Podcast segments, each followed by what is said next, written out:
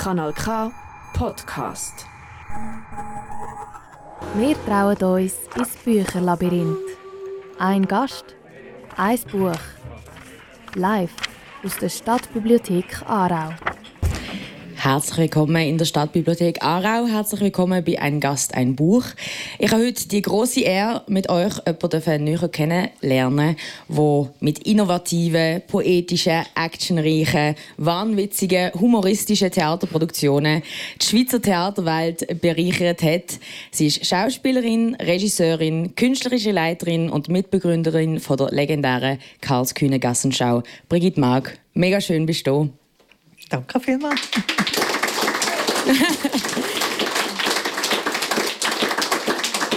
es gibt schon jetzt Applaus. Ähm, danke, dass du da bist, aber danke, dass du auch so viele Fans mitgebracht hast. Die, die am Radio mithören. Ähm, ja, die Stadtbibliothek ist voll. Das ist sehr erfreulich. Und äh, bevor wir natürlich über was du machst und über die lange Karriere werden reden, es wird jetzt erstmal ums Buch gehen. Und was ich mega lustig finde, ich weiß nicht, was das für ein Zufall ist, ähm, mega viele Gäste bei einem Gast ein Buch, egal was sie so machen, sind irgendwie in einem früheren Leben Buchhändler, Buchhändlerin gesehen. Gerade die SP-Nationalrätin äh, Gabriela Sutter, die hier vor einem Monat war und dort gesessen bist, wo du sitzt, nein, umgekehrt bist du gesessen, wo ich gesessen bin. So. Ähm, ja, was ist so dein Buchgeschmack? Würdest du sagen, haben Bücher, die du lesest, oft mit Theaterarbeit dazu. Also muss ich noch schnell sagen, eben, du bist auch mal Buchhändlerin gewesen. Das heißt, ich nehme an, du hast ein paar Bücher gelesen in deinem Leben. Ja, das habe ich. Äh, bei mir ist es halt so gewesen, wie vielen. Äh, ich kann schon wählen, äh, ans Theater gehen und dann haben meine Eltern gesagt, dann lernst du vorher noch einen anständigen Beruf. Mach doch eine Verkäuferin, da bist du schnell durch. Und dann habe ich gefunden, ja, okay, aber dann verkaufe ich gerne das, was ich selber spannend finde. Und so bin ich Buchhändlerin geworden. Das Buch, das du für diese Sendung ausgesucht hast, hat ähm, jetzt nicht direkt mit einem Projekt zu tun. Äh, es ist der Zopf meiner Großmutter von der deutsch-russischen Autorin Alina Bronski. Und wie du auf das Buch gekommen bist, hat entfernt trotzdem so mit deiner Tätigkeit zu tun, weil du hast das Hörbuch gehört und das ist eingesprochen worden von der österreichischen Schauspielerin Sophie Reuss. Und das hat dir mega gefallen. Was hat dich an dem so fasziniert, wie sie, wie sie das gelesen hat?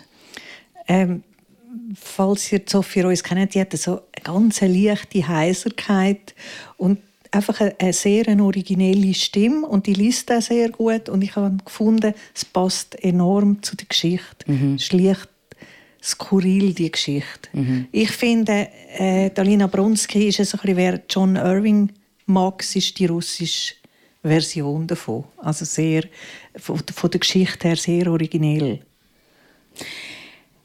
Um was es denn in der skurrilen Geschichte der Zopf meiner Großmutter geht, das weiß Florina Jufer aus der Kanal K Ausbildungsredaktion. Sie hat einen kleinen Beitrag über den Inhalt vom Buch von der Brigitte Mark gemacht. Der Zopf meiner Großmutter ist ein Roman, der in den 80er Jahren spielt. Erzählt wird er aus der Perspektive von Maxim. Er ist ein kleiner Bub, am Anfang 6 und bis in seine Teenie-Jahre bekommt man einen Einblick in sein Leben. Seine Eltern kennt er nicht, seine Mama ist tot und zu seinem Papa hat er keinen Kontakt, darum schauen seine Großeltern zu ihm. Sie flüchten zusammen aus der Sowjetunion auf Deutschland. In Deutschland angekommen, kommen sie in eine geflüchtete Unterkunft mit vielen jüdischen Menschen, was der Großmutter gar nicht passt. Sie hat viele antisemitische und auch rassistische Vorurteile. Generell hat sie eine schräge Persönlichkeit. So redet sie am eigentlichen Kern gesungen Maxim ein, diverse geistige und körperliche Krankheiten zu haben. Sie behütet ihn die ganze Zeit. Am Anfang lässt sie ihn nicht mal selber in die Schule gehen. Auch auf dem Schulhof folgte sie mir auf Schritt und Tritt und unterband jeden meiner Versuche, mit anderen Kindern in Kontakt zu kommen. Während ich am Rande des Pausenhofs stand und meinen Mitschülern beim Toben zusah, beugte sie sich zu mir, wischte mir den Mund oder die Stirn mit ihrem Taschentuch ab. Von Anfang an fixiert sich die Großmutter auf eine andere geflüchtete Familie, die auch in ihrer Unterkunft wohnt, auf Nina und ihr Kind Vera. Sie ladet sie zu sich heim ein oder schenkt Vera Spielzeuge oder Süßigkeiten. Der Großvater verliebt sich in Nina. Die beiden fangen heimlich eine Affäre an. Nur die beiden Kinder wissen davon, die Großmutter merkt es nicht. Aus Angst vor der Reaktion der Großmutter setzt der Maxim alles daran, dass die Großmutter es nicht herausfindet. Ich sage es deiner Großmutter. Vor Entsetzen verschluckte ich mich an einem Keks. Das darfst du nicht, röchelte ich. Niemals darfst du das machen. Sie bringt ihn um. Und Nina. Und mich. Vielleicht sogar dich. Aber Nina bekommt nachher ein Kind vom Großvater. Wo die Großmutter das Kind zum ersten Mal sieht, weiss sie sofort, dass ihr Mann der Vater ist. Es ergibt sich dann eine ziemlich komische Patchwork-Familie aus dem Maxim, seinen Großeltern, der Nina, der Vera und eben dem neuen Baby. Das kommt aber vor allem von Großmutter aus. Nina würde eigentlich gerne ein mehr Abstand haben. Sogar nach dem Tod vom Großvater bleiben die beiden Familien noch zusammen.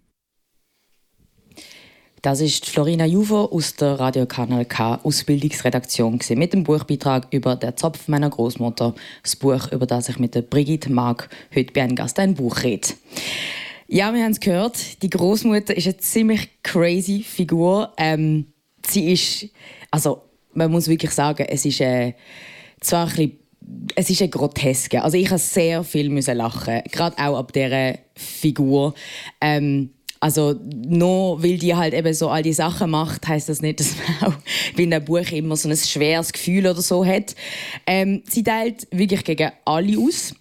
Äh, man hat gehört, Juden, Jüdinnen, Juden, die Deutschen, Türken, natürlich eben auch auf, also an alle, die ihre Nähe stehen. Ihre Sprache ist gewaltvoll, teilweise dann aber auch sie selber. Du hast aber gesagt, du hast die Frau immer wie lieber bekommen. Warum? Also man muss sagen, die äh, Alina Bronski nimmt ganz oft Frauenfiguren zeigt sie und das ist eine Generation wo halt noch sehr äh, in der russischen, ja gut, ist jetzt immer noch Diktatur, aber wo, sie sind ja dann geflüchtet, das heißt, mhm. ähm, die sind in einem System groß geworden, wo man müssen durch. Und die Großmutter hat einfach einen Panzer angelegt und das beschreibt sie oft und das hat sie sicher auch erlebt.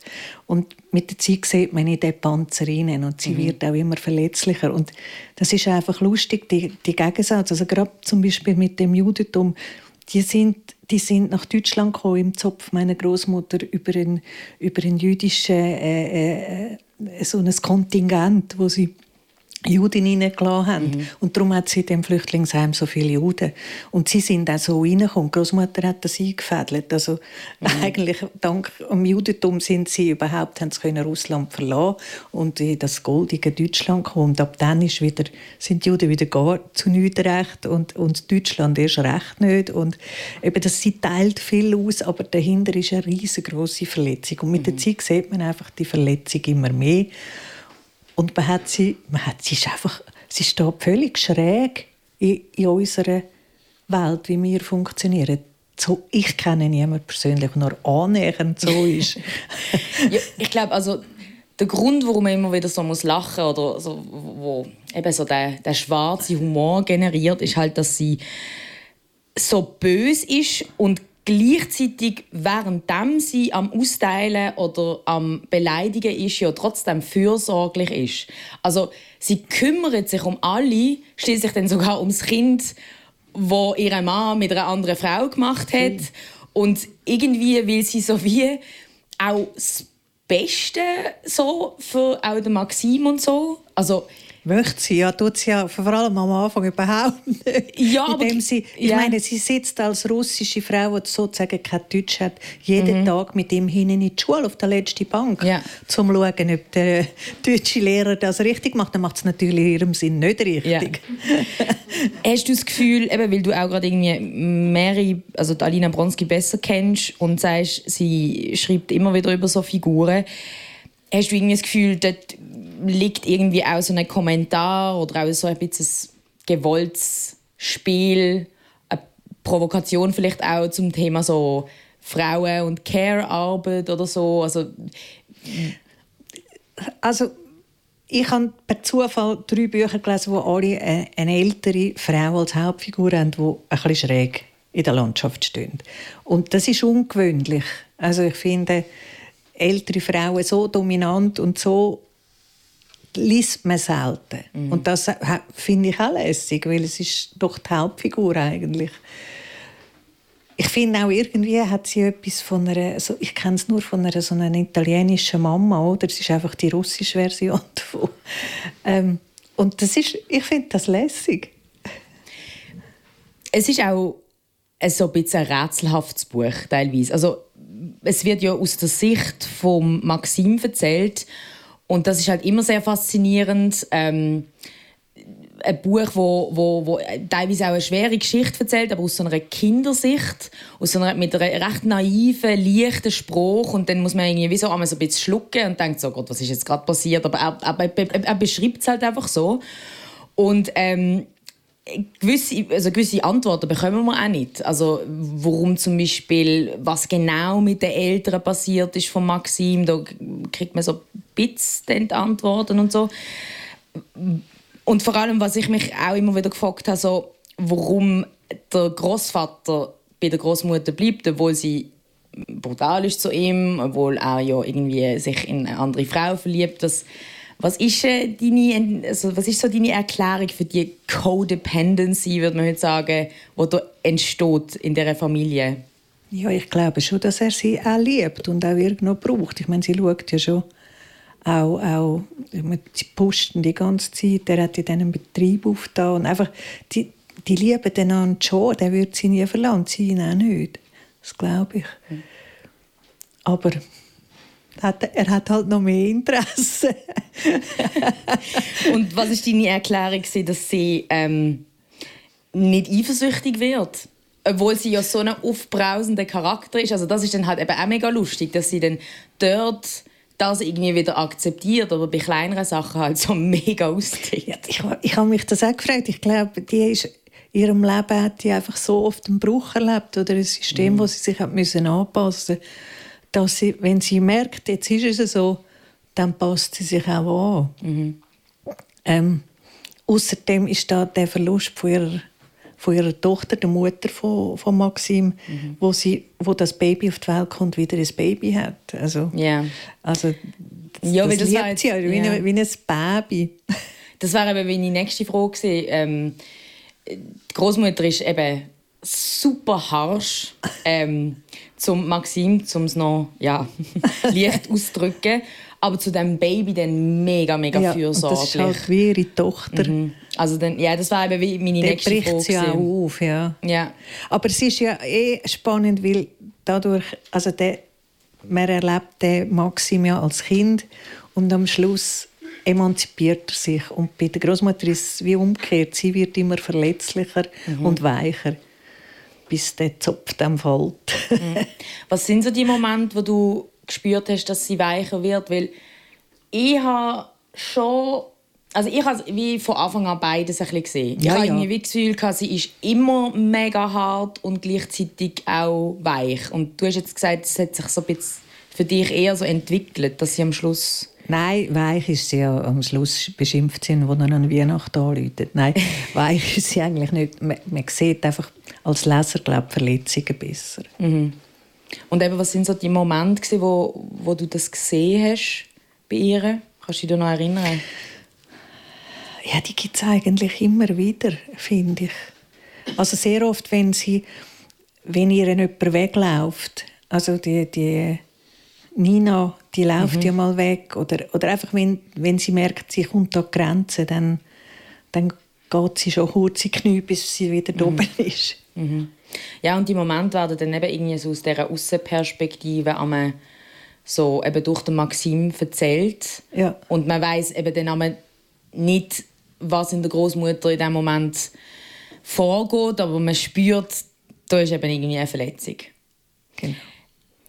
Hast du eine Erklärung oder hast du dir irgendwie vorgestellt, was du mit der Maya, also mit der Mutter von Maxim passiert ist? Ja, das ist jetzt große Rätsel mhm. natürlich. Mhm. Und offensichtlich haben die Schuld, die Großeltern. Also sie beschuldigen sich ja, das kommt man immer mit der Zeit mehr mit über. Ähm, dysfunktionale Familienstruktur. wow, sehr diplomatisch und korrekt. Okay, ja, weil am Anfang eben, also es wird immer wieder so der Name genannt, Maya, und irgendwie, ähm, zuerst sagt der Maxime, dass er so mega eifersüchtig auf die Maya ist, weil er irgendwie meint, es ist ein Kind, auf die äh, die Großmutter vorher aufgepasst hat, und, aber die ist so mega perfekt und so und, und wird mit ihm verglichen. Ähm, und dann erfahrt man irgendwann, ah, das ist die Mutter gewesen. und der Vater eben ist irgendwie auch weg, aber der taucht dann aber wieder auf und so. Aber eben, man, man bekommt halt wie so keine Erklärung für das. Stückchen um Stückchen, so wie ein ja. Puzzle. Ja. Mhm. Aber die jetzt nicht äh, gestört, dass du das am Schluss dann nicht gewusst hast? Nein, das hat mich... Nein, es ist ja mehr ein Porträt über die Großmutter, finde ja. ich. Hm, nein, hat mich nicht gestört. ja, nein, es kann, eben, es kann ja auch mega toll sein, ähm, ja, wenn, wenn ein Buch auch irgendwie ein bisschen mysteriös bleibt oder wenn man sich selber Sachen im Kopf so ein bisschen zusammen muss reimen. Das Buch heißt Der Zopf meiner Großmutter, aber das spielt in der Geschichte ja nicht wirklich eine Rolle. Darum, was denkst du, was hat der Titel für eine Bedeutung oder warum, warum der Zopf meiner Großmutter? Mal, ich glaube schon, er schneidet nie am Schluss ihren ab, mhm. der Maxim, in dem Moment, wo, wo der, wo der Großvater stirbt und eine neue Zeit abbricht, dann beschließt sie, der Zopf muss ab. Und für mich ist es schon, der Zopf muss ab. Mhm. Und, und er verlässt ja dann die Großmutter. Er zügelt ja dann zu seinem Vater und er ist erwachsen worden und mhm. für sie ist dann der Zopf ab. Mhm. Aber es ist nicht so, dass er, also gibt ja ein anderes Buch, das glaubt, der Zopf heißt oder irgend so. Dort spielt er ja wirklich eine große mhm. Rolle, das Haarteil. Das ist da nicht so. Ja, ich habe das irgendwie so interpretiert, dass halt ähm, dafür irgendwie eben die Beziehungsgeflecht ja, das stimmt. Tot und ja, ja. irgendwie eben so das mh, mm, eben das, das, das äh, auf Englisch äh, intertwined, so, oder? Das, das, diese, die sind so miteinander verbunden, oder? Und, und kommen nicht voneinander los. Und eben am Schluss kann er sich dann lösen und schneidet den Zopf ab und Zopf aber die Großmutter lässt es auch zu. Ja, also muss ja, man ja. auch sagen, für sie fängt eben auch eine neue Zeit an. Mhm. Ja. Ja, Haare haben ja sehr oft so etwas mit genau. zu tun. ich weiß nicht, ob du dir auch so nach Theaterstück oder so die Haare anders gefärbt hast oder abgeschnitten oder so. Nein, eher vorher.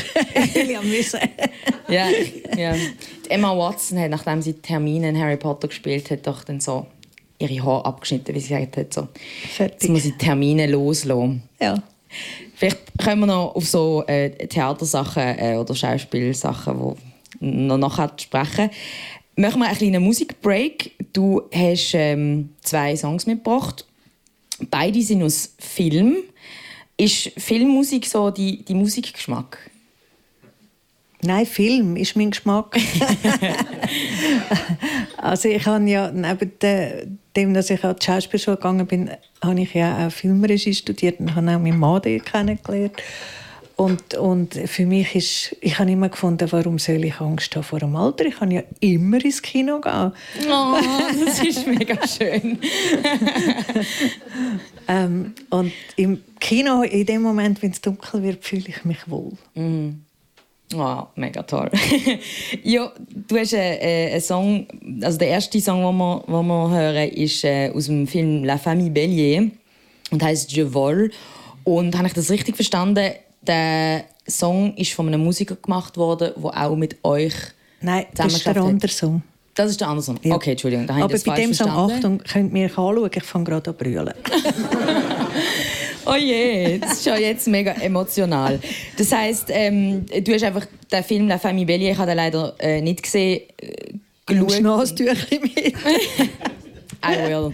Ähm, um was geht es dort und, und warum hast du den, den, den Song gefunden, das passt heute oder was bedeutet das Lied für dich? Also in dem Film geht es sehr um den Song eigentlich. Das mhm. ist ein, ein, ein, ein gehörlose Eltern, also Vater und Mutter sind gehörlos mhm. und die Tochter ist eigentlich äh, die, Übersetzerin für die Familie. Also ja. sie muss immer ran übersetzen und dadurch kommt sie in der Entwicklung selber nicht weiter und sie kann aber so schön singen, was die Eltern nie gehört haben. Mhm. Und dann geht sie dann, äh, sagt ihre Gesangslehrer, sie soll an Paris an die grosse Gesangsschule gehen. Und dann für die Aufnahmeprüfung, die in ganz äh, Frankreich stattfindet, singt sie dann den Song, eben heisst, ich fliege, ich will fliegen, ich verlasse euch nicht. Also der ist direkt auf die Familie mhm. geschrieben worden, ich möchte jetzt wegfliegen. Und, und die Eltern gehen da das Vorsprechen und, und hören zu und, und sie verstehen den Text, sie hören sie aber nicht und verstehen das erste Mal, was die Tochter eigentlich will und lässt sie gehen und sie geht dann. Und das ist so der Abschluss vom Film. Oh. also danke mal für den wunderbaren Filmtipp. Ich glaube, äh, wir schauen da wahrscheinlich alle heute so und heulen ein bisschen. und irgendwie auch schön, weil es ja doch ähm, ja, irgendwie zu, zum Buch passt. Es geht irgendwie um eine, um eine Familie und um ähm, ja, Verbindung. Darum hören wir Je vole aus dem Film La Famille Bellier. Mes chers parents, je pars. Je vous aime et je pars. Vous n'aurez plus d'enfants ce soir. Je ne m'enfuis pas, je vole. Comprenez bien, je vole.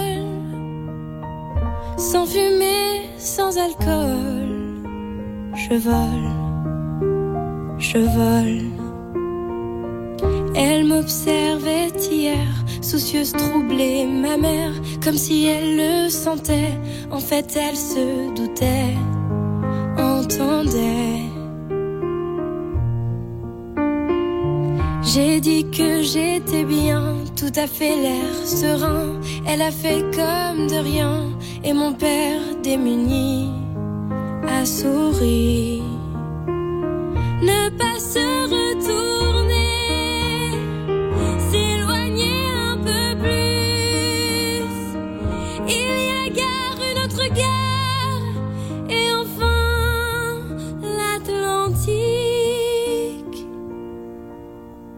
Mes chers parents, je pars. Je vous aime et je pars. Vous n'aurez plus d'enfants ce soir. Je ne m'enfuis pas, je vole. Comprenez bien, je vole. Sans fumée, sans alcool. Je vole, je vole. Je me demande sur ma route si mes parents se doutent que mes larmes ont coulé, mes promesses et l'envie d'avancer. Seulement croire en ma vie, tout ce qui m'est promis. Pourquoi, où et comment, dans ce train qui s'éloigne chaque instant.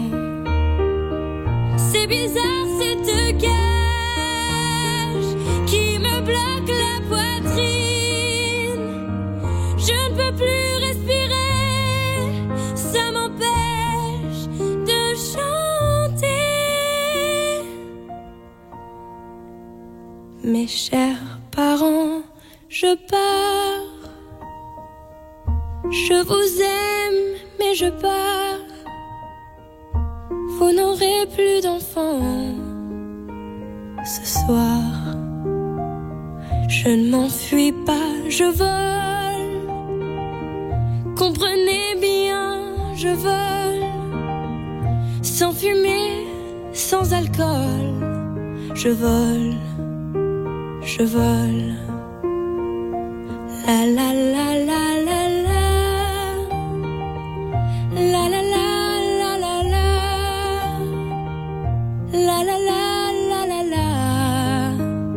Je vole, je vole.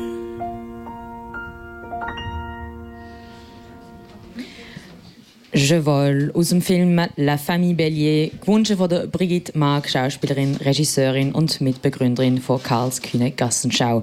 Mein Gast bei Ein Gast, ein Buch heute. Wir haben über das Buch, oder wir reden über das Buch «Der Zopf meiner Großmutter» von der Alina Bronski. Ja, Alina Bronski ist bekannt dafür, so eben so ein bisschen schräge Welten zu entwickeln, die im Milieu von der russischen Migration angesiedelt sind.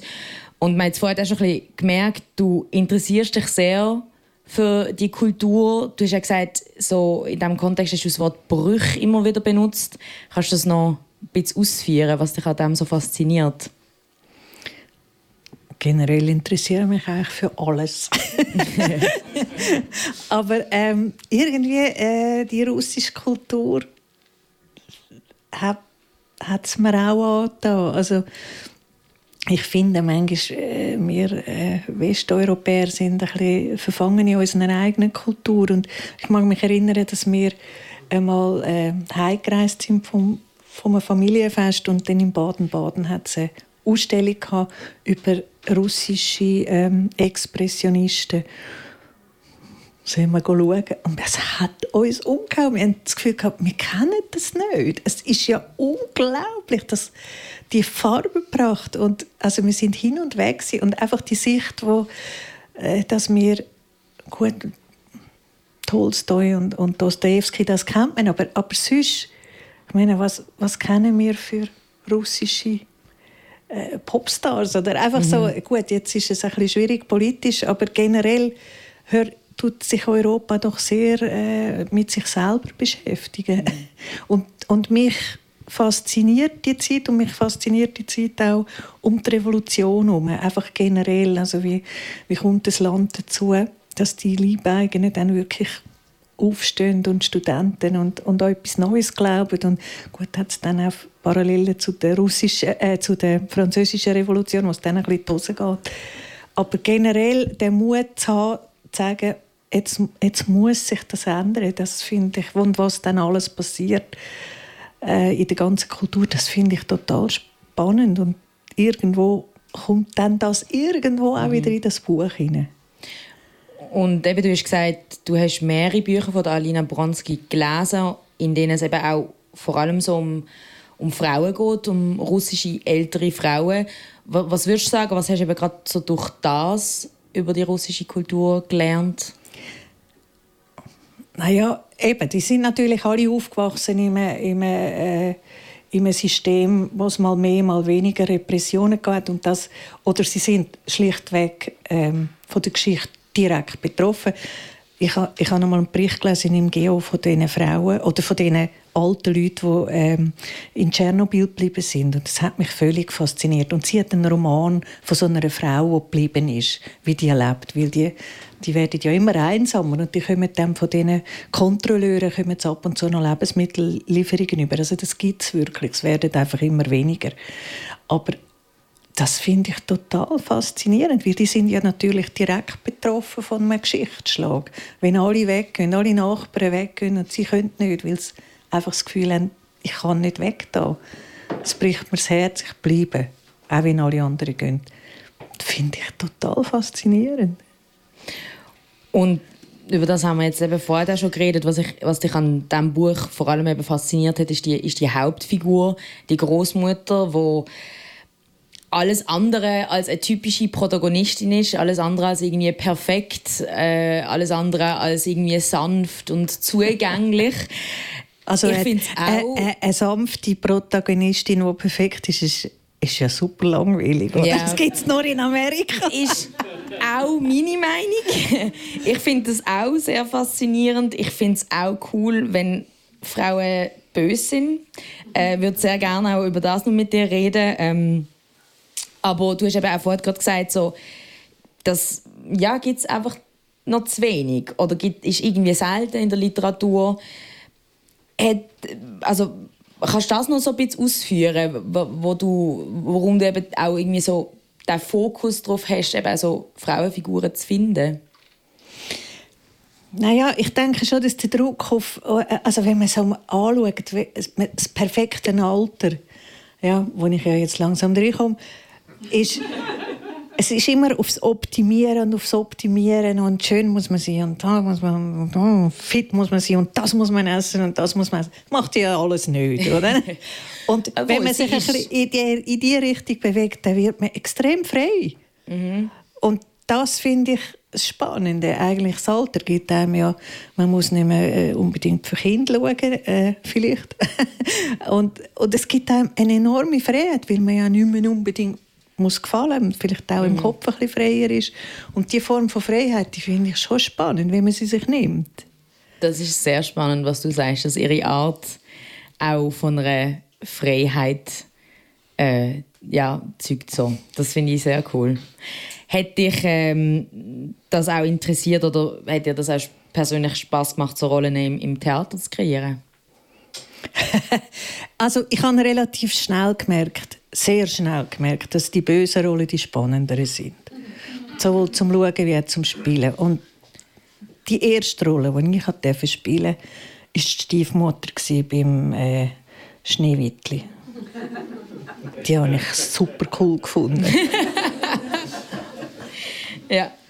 Ich bin auch sehr, sehr Fan von äh, Disney Villains, also von der Malefiz über ähm, Cruella de Vil ist eine von meinen absoluten Ikonen. und trotzdem ist es eben so, finde ich, und ähm, darum würde ich gerne mit dir auch das reden, weil du ja auch ein, ein Film-Nerd bist.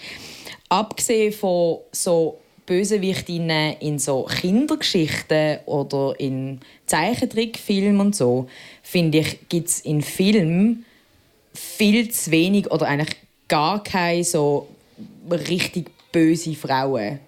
Also es gibt mega bekannte Bösewichte, wo, wo Männer sind und die bekommen dann auch irgendwie eine Origin Story in irgendwelchen Superheldenfilmen und so und das gibt es bei Frauen irgendwie kaum. Was ist so deine Erklärung für das? Es gibt es schon. Mama, es gibt jetzt gerade ist gerade in Netflix da über die über die Drogenbaronin aus Kolumbien. Ja, in Serien.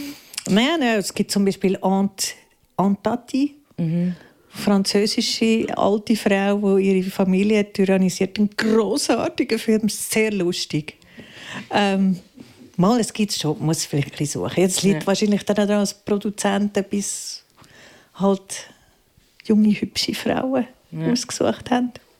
Ja, eben ich finde es persönlich sehr schade, weil ich finde, ähm, da gibt es noch viel zu tun. Ja, ich finde, ja, let's write a villain.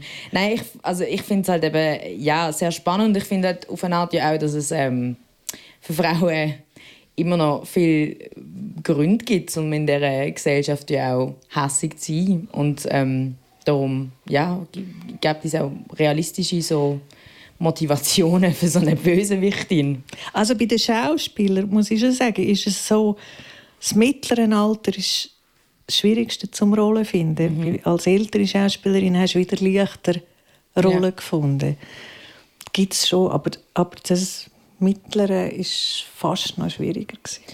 Kannst du das ein bisschen ausführen für die, die nicht so naja, ich, sind? Ich bin ja nicht, äh, ich, ja, ich bin ja immer selber Produzentin gewesen, aber ich war bei meiner besten Freundin gewesen. Mhm. Die hat Film gemacht und die hatte so, so eine Durststrecke gehabt um die 40, 50. Weil mit vier, wenn du 40 bist, dann nehmen die 40-Jährigen besetzen es mit 30-Jährigen.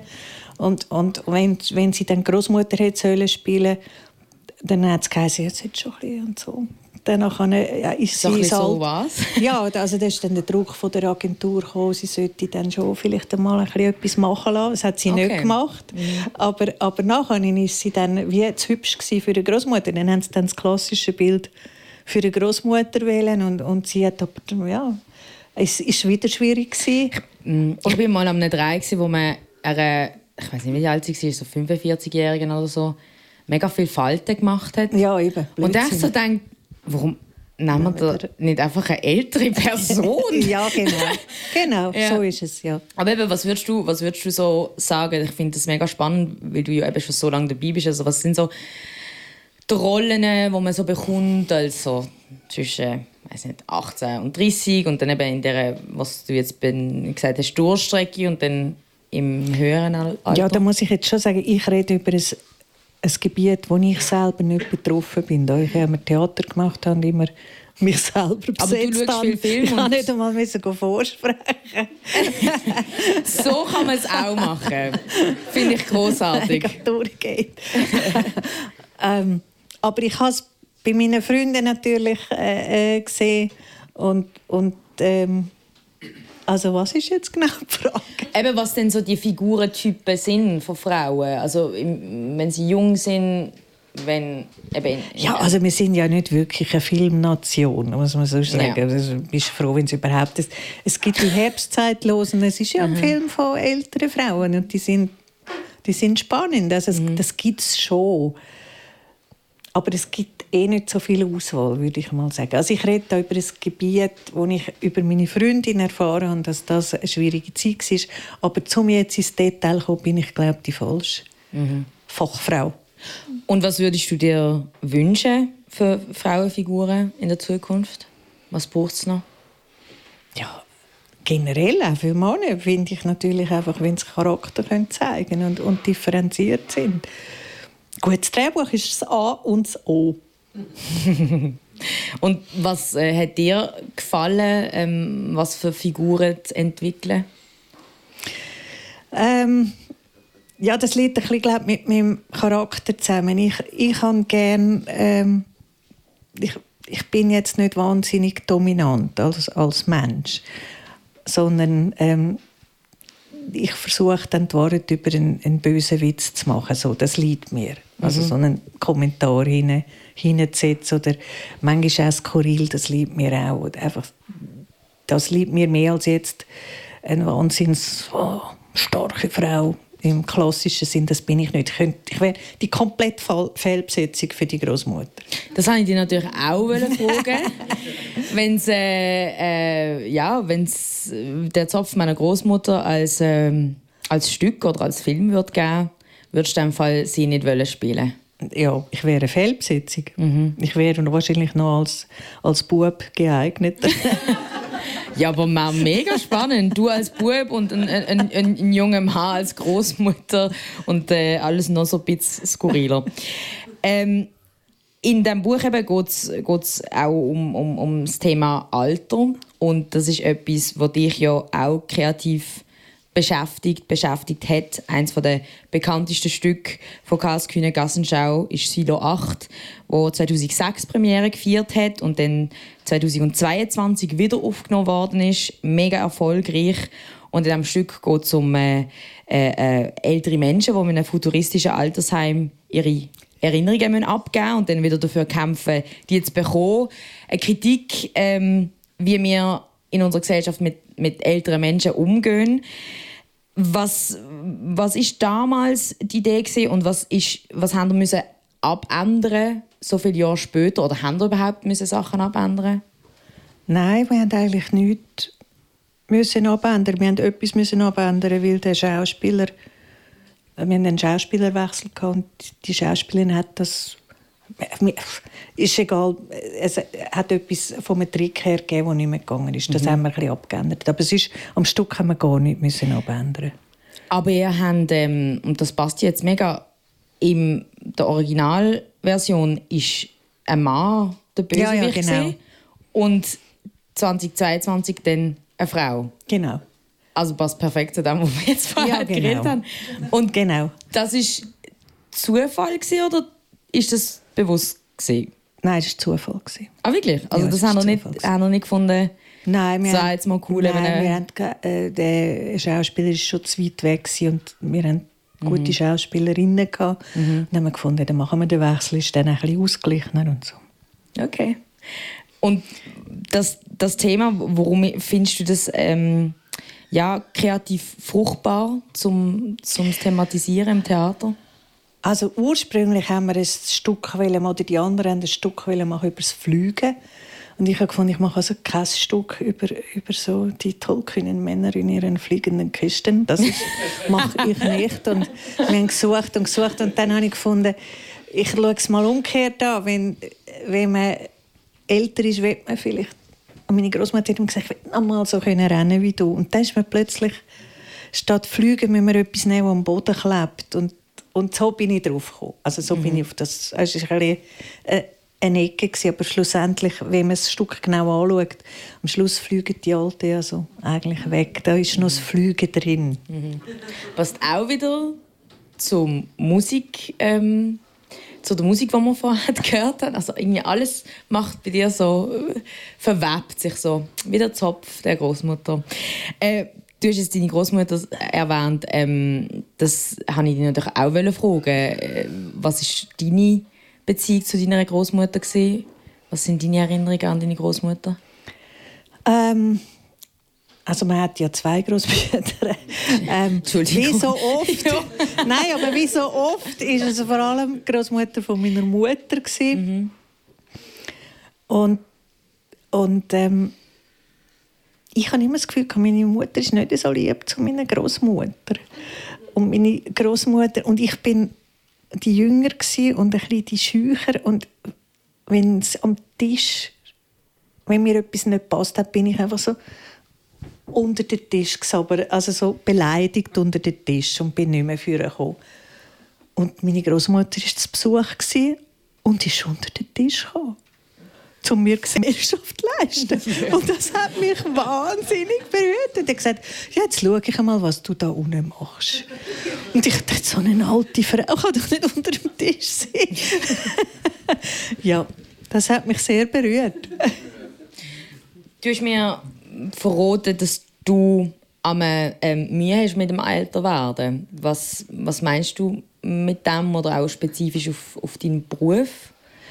Naja, ähm, ich, bei der Gassenschau, also ich habe bei der Gassenschau in Corona ich hatte eine Blinddarmentzündung Mhm. Da das müssen rausnehmen, dann musste ich zum Hausarzt und dann sagt sie, Frau Mag, also jetzt tun Sie also kein Salto mehr machen, gell Sie? Und ich sage, schauen Sie mich doch mal an, ich habe noch nie ein Salto gemacht und jetzt ganz sicher nicht. Und sie, ich kenne noch, ich kenne noch. Und ich dachte, no. Und dann haben wir da die 50 Meter lange Bühne und am Schlussapplaus muss immer so rennen, damit man nicht sieht, dass die Knie wehtun. Und, und wenn ich sage, in meinem Beruf finde ich das Alter nicht so einfach. Mhm. In dieser Form Theater, wie wir machen. Aber generell finde ich es. Also, das kreative Altersheim, das ich da im Silo 8 beschrieben habe, sind wir ja gerade am Aufbauen. Mein Mann und ich, wir, wir bauen gerade ein kreatives Altersheim auf. Für uns zwei. Wir sind dann die ersten Insassen. Insassen vor allem. genau.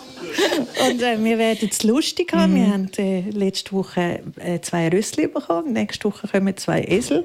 Wow. Und dann gibt es noch Hühner. Und wir sind selber, oder ich bin selber das Huhn. Und das wird lustig. Das klingt auch lustig. Wo, wo wird das sein? Äh, in Handschiken. Und kann man sich da auch anmelden, wenn man noch ja. nicht so alt ist? ja, wir haben die Altersgrenze äh, bewegt sich. Wir haben wildfremde Leute, die anrufen und die sind von 30 bis, bis oben raus. Alter ist auch noch ein Konstrukt. ja, genau. Ja, du hast sogar wortwörtlich in der Schweizer Illustrierten gesagt, äh, du wärst für immer am liebsten körperlich 25 und geistig 50. Ist das immer noch so? Und was ist so toll an 50? Nein, das habe ich gesagt, als ich 50 war, wahrscheinlich. Nein, ich Würdest du jetzt sagen, jetzt ist es noch besser? Also ich bin, ja, jetzt ist es viel besser. Okay. Nein, das Vergessliche könnte man weglassen. Nein, ich finde, man ist einfach... Ich schaue im Spiegel und denke, Mensch, Mann, Mann, Mann, was habe ich früher gehabt? Ich habe mich immer wüst gefunden. Jetzt sehe ich vielleicht nicht mehr so gut, aber man ist doch viel milder mit sich. Mhm. Mhm. Also ja, eben, wenn man so, wenn man redet eben viel von, von den Nachteilen oder, oder irgendwie, dass man nicht mehr so fit ist. Aber was, würd, was würdest du sagen? Eben, was ist auch das Positive am Älterwerden? Ja, man ist viel zufriedener. Aber ich bin viel zufriedener und ich vertrage viel mehr. Also von den Nerven her? ja, ich finde, ja, ich vertrage viel mehr und ich kann vor, ausser von Vögelstrauß habe ich eigentlich von nichts Angst. Warum hast du so Angst vor Vögelstrauß? Oh, ja, das ist schon ein bisschen komisch, hat mich mal als Kind einer so verschreckt im Zoo. Und mit dem muss man nicht kommen. Ist, die sind ja auch irgendwie so mega nöch anatomisch von den Dinosauriern oder irgendwie so etwas. Ja. Strüsse sind creepy. Ich habe ja mega Angst vor Heugümper. Das habe ich nicht. Ja, aber die können dir einfach so zu jeder Zeit ins Gesicht springen. Ich finde das voll Also, krass. jetzt muss ich mal etwas sagen. Mir hat man ja gesagt, die Grossen, die beißen.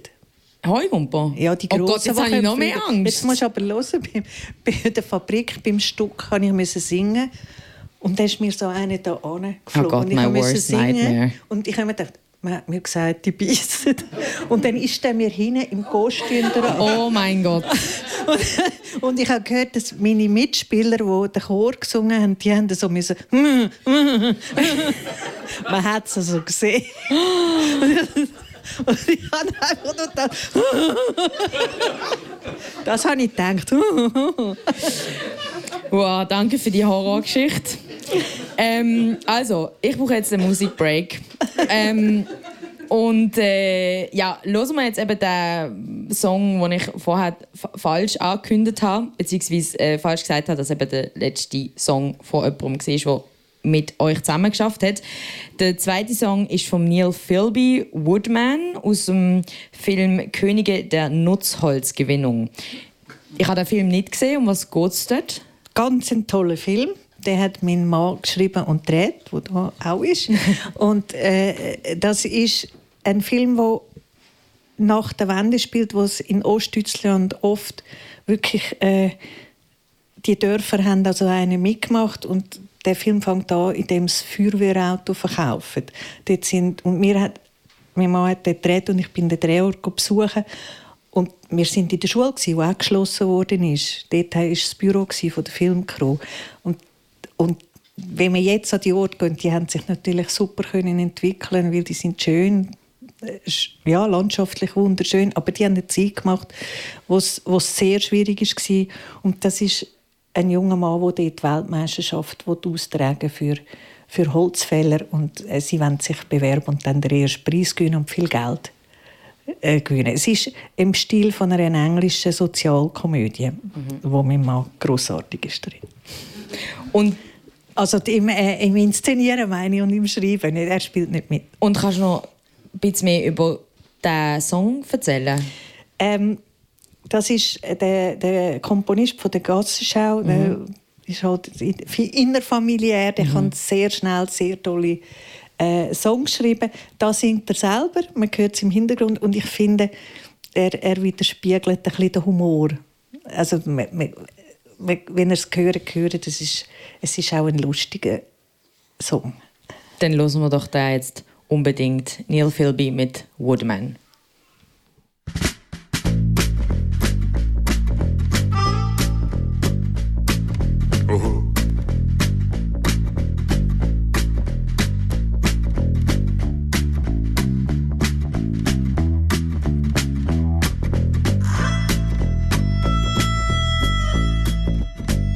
I wanna be your woodman.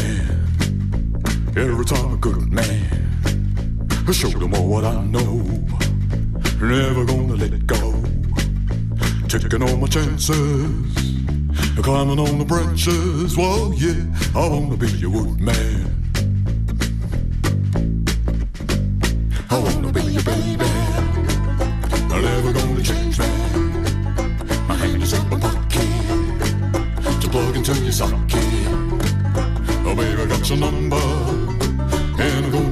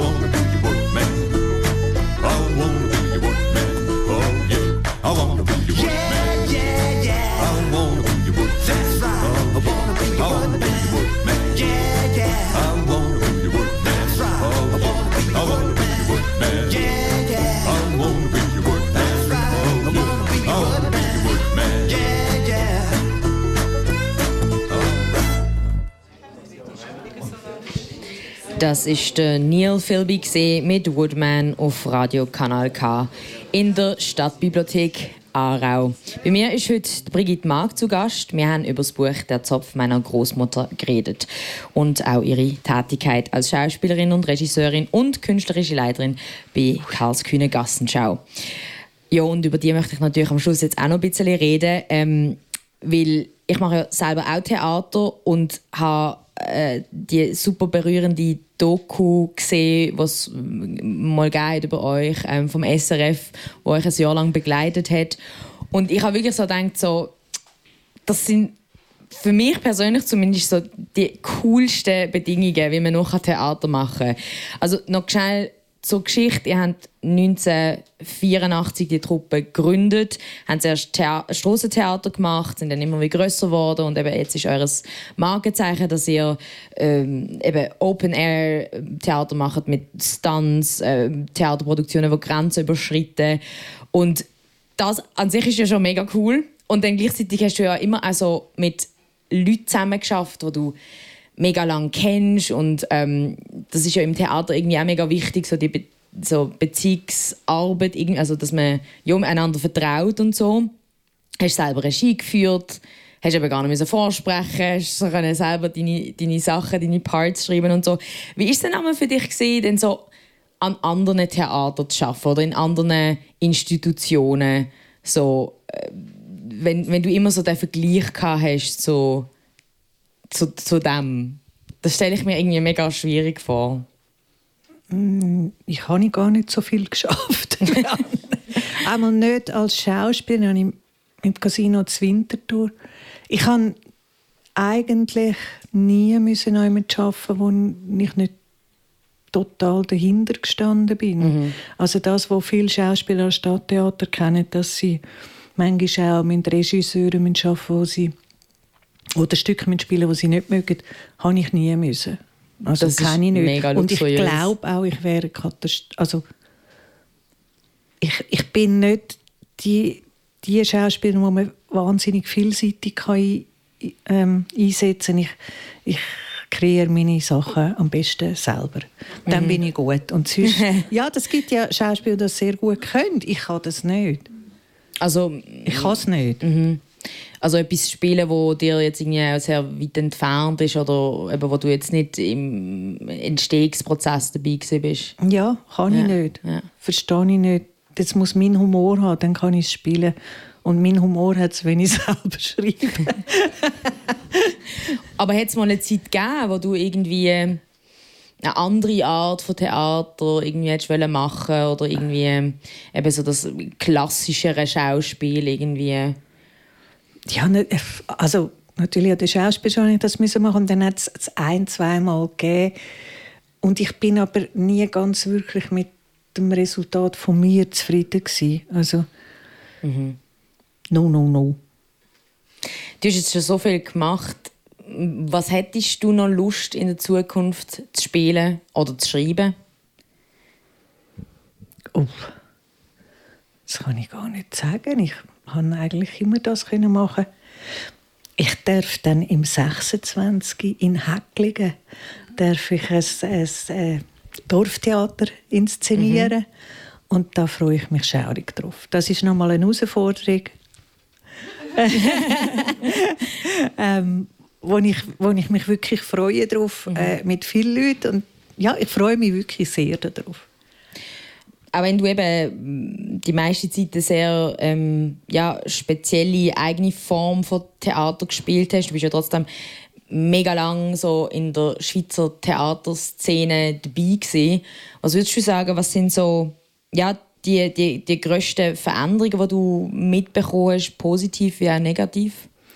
Also die grösste Veränderung ist eigentlich die Vermischung von der Staatstheater und der und die freie Szene, die mhm. ist, wo ich äh, am Anfang von meiner Karriere ist es komplett dran Also da ist dann ganz neu gewesen, dass der Peter Brogli eine Schaubude gemacht hat und und Gessner alle ist dann oh das ist dann das erste Mal so ein bisschen freies Theater Theaterspektakel mhm. aber es ist sehr dran gewesen. auch ein, ein, ein Filmschauspieler früher hat kein Fernsehen gemacht hätte man nicht können machen. Es ist erst nachher keine Jobs mehr bekommen im Film. Also Staatstheater Schauspieler haben Kino gemacht und, und, und Fernsehen äh, Theater haben vielleicht, äh, hat es gar nicht gegeben. Mhm. Also, das ist die Vermischung vor allem ist sicher äh, viel mehr. Dann ist es ein wahnsinnig, also für mich schon fast bedrückende mit, mit dem ähm, Gender und allem ist es zum Teil wahnsinnig streng geworden. Also das, im Schauspielhaus hat es ja jemanden, der äh, immer dabei ist, um zu schauen, ob alles richtig und gerecht geht. Und ich, ich will jetzt nicht gegen das reden, weil äh, ich habe auch viel oder generell die Frauen haben viel davon profitiert und, und, und, und alle Randgruppen, aber natürlich äh, das da ist überhaupt nicht sobald es so unmoralisch wird wird sie eben auch spannend und wenn man im, im also für die die gerade äh, im Radio zuschauen wir äh, Brigitte genau. zeigt gerade aufs Bild äh, auf, aufs Buch der Zoff meiner Großmutter über das Buch, über das wir heute geredet haben. Also wenn man, ich meine damit, wenn Schwule nur noch von Schwulen dürfen gespielt werden dann müssten ja Mörder nur noch von Mördern gespielt werden dürfen. Und das, das meine ich, es müsste wieder ein bisschen, ein bisschen leichter werden und ein bisschen freier werden, ohne dass man die, die Vorteile und die Kämpfe, die man gerechterweise hat, ähm, ohne dass man die verliert. Also muss wieder ein bisschen, es muss wieder ein bisschen durchlässiger werden und ein bisschen, ein bisschen freier. Ich glaube eben, dass... Ähm ich glaube halt, dass der Grund, warum äh, es eben gewisse Regeln jetzt braucht oder gewisse Quoten oder dass das halt einfach sehr, sehr viel besprochen ist, ist halt einfach, dass es sehr lange ja nicht so war. Oder Absolut, ich sage, es ist ganz heikel, da dagegen ist, zu reden. Ähm, ja.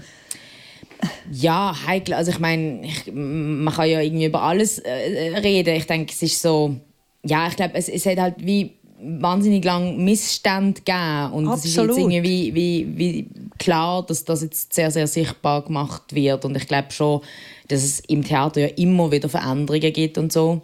Und ich persönlich finde es zum Beispiel sehr wünschenswert, so, dass ähm, die Menschen, die gewisse Erfahrungen gemacht haben, sei es mit Rassismus oder auch mit Queerness oder so, auch ihre Geschichten erzählen. So. Aber Weil, dagegen habe ich gar nicht. Genau. Nein, also Achtung, eben, ich sage, es ist ganz heikel, etwas sagen. Ich finde einfach, es hat manchmal schon sehr repressive Züge in die, in die Gegenrichtung und das finde ich dann auch schade. Aber ich, das ist auch immer so, wenn man, weißt, wenn man als freier Schauspieler gegen das Staatstheater redet, das ist Blödsinn.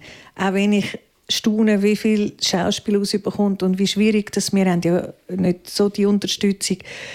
Ich will aber nicht, ich will nicht gegen das Opernhaus oder das Staatstheater reden, das wäre falsch, sondern, sondern jetzt in dem Thema finde ich einfach, man sollte die Freiheit nicht vergessen. So. Mhm. Das, ist, das ist mein Anliegen, weil sonst wird es langweilig. Das Problem ist halt, dass früher natürlich die Menschen, halt, wo, wo jetzt sehr laut sind oder sich für das einsetzen, halt eben nicht frei sind. Ja, nicht nur, also ich muss, muss schon sagen, als ich an die Schauspielschule gegangen bin, hätte ich gerne Regisseurin werden. Mhm. Heißt, hat es nicht gegeben als Frau. Ja, das kann ich mir vorstellen. Und da ist einem dann ab und zu ein Schauspiellehrer an die Wäsche und das hat man nicht können ins Büro sagen. Da hat niemand reagiert. Also es war nicht lustig. Also mhm. von dem her äh, finde ich die Entwicklung schon richtig. Ich, sage nur, ich glaube halt eben auch, dass viel, dass man das Gefühl hat, dass, dass sich nur weil man viel darüber redet oder weil jetzt irgendwie äh, Awareness um ist, sich strukturell auch Sachen verändern. Und das stimmt eben leider auch nicht. Also leider gibt es ja immer noch ganz viel Machtmissbrauch, auch im, im, im Theater, im Film. Absolut. Und ähm, ja, darum ist es mega wichtig, dass die Sachen halt aufdeckt werden und wenn, wenn halt einfach auch eine Sensibilisierung irgendwie also, stattfindet. Das müssen wir nicht diskutieren, das ja. ist klar. Ja.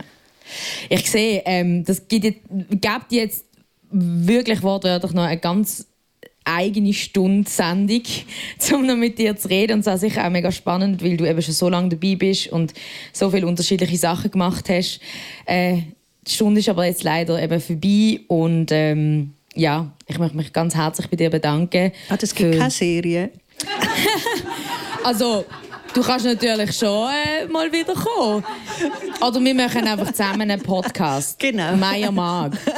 ja, genau. Ähm, aber nein, danke vielmals, hast du den Einblick uns ähm, ja, gewährt in, in deine Arbeit. Danke für das spannende Gespräch über das, äh, über das spannende Buch. Danke für die lustigen Anekdoten, auch wenn sie ein bisschen unheimlich auch gesehen sind. Und äh, viel, viel Spaß und viel, viel Glück für dein kreative Altersheim. Danke vielmals, Brigitte Mark, bist du da gewesen.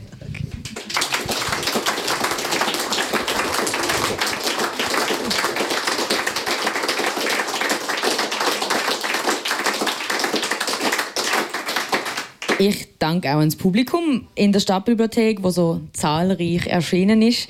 Danke fürs Mitschauen und fürs Mitlosen. Alle Sendungen, ein Gast, ein Buch, kann man auf kanalk.ch, aber auf Spotify und äh, etc. Überall, wo man so Podcasts kann hören, nachhören. Ich danke an dieser Stelle ganz herzlich an der Stiftung für Radio und Kultur Schweiz, SRKS. Die nächste Folge, ein Gast, ein Buch, ist am 3.3. und das ist auch leider schon die letzte Folge von dieser Staffel. Dann rede ich mit dem Peter Völlmi über die Geschichte von Herrn Sommer vom Patrick Süßkind. Mein Name ist Anne Meyer und ich wünsche allen einen ganz schönen Sonntag.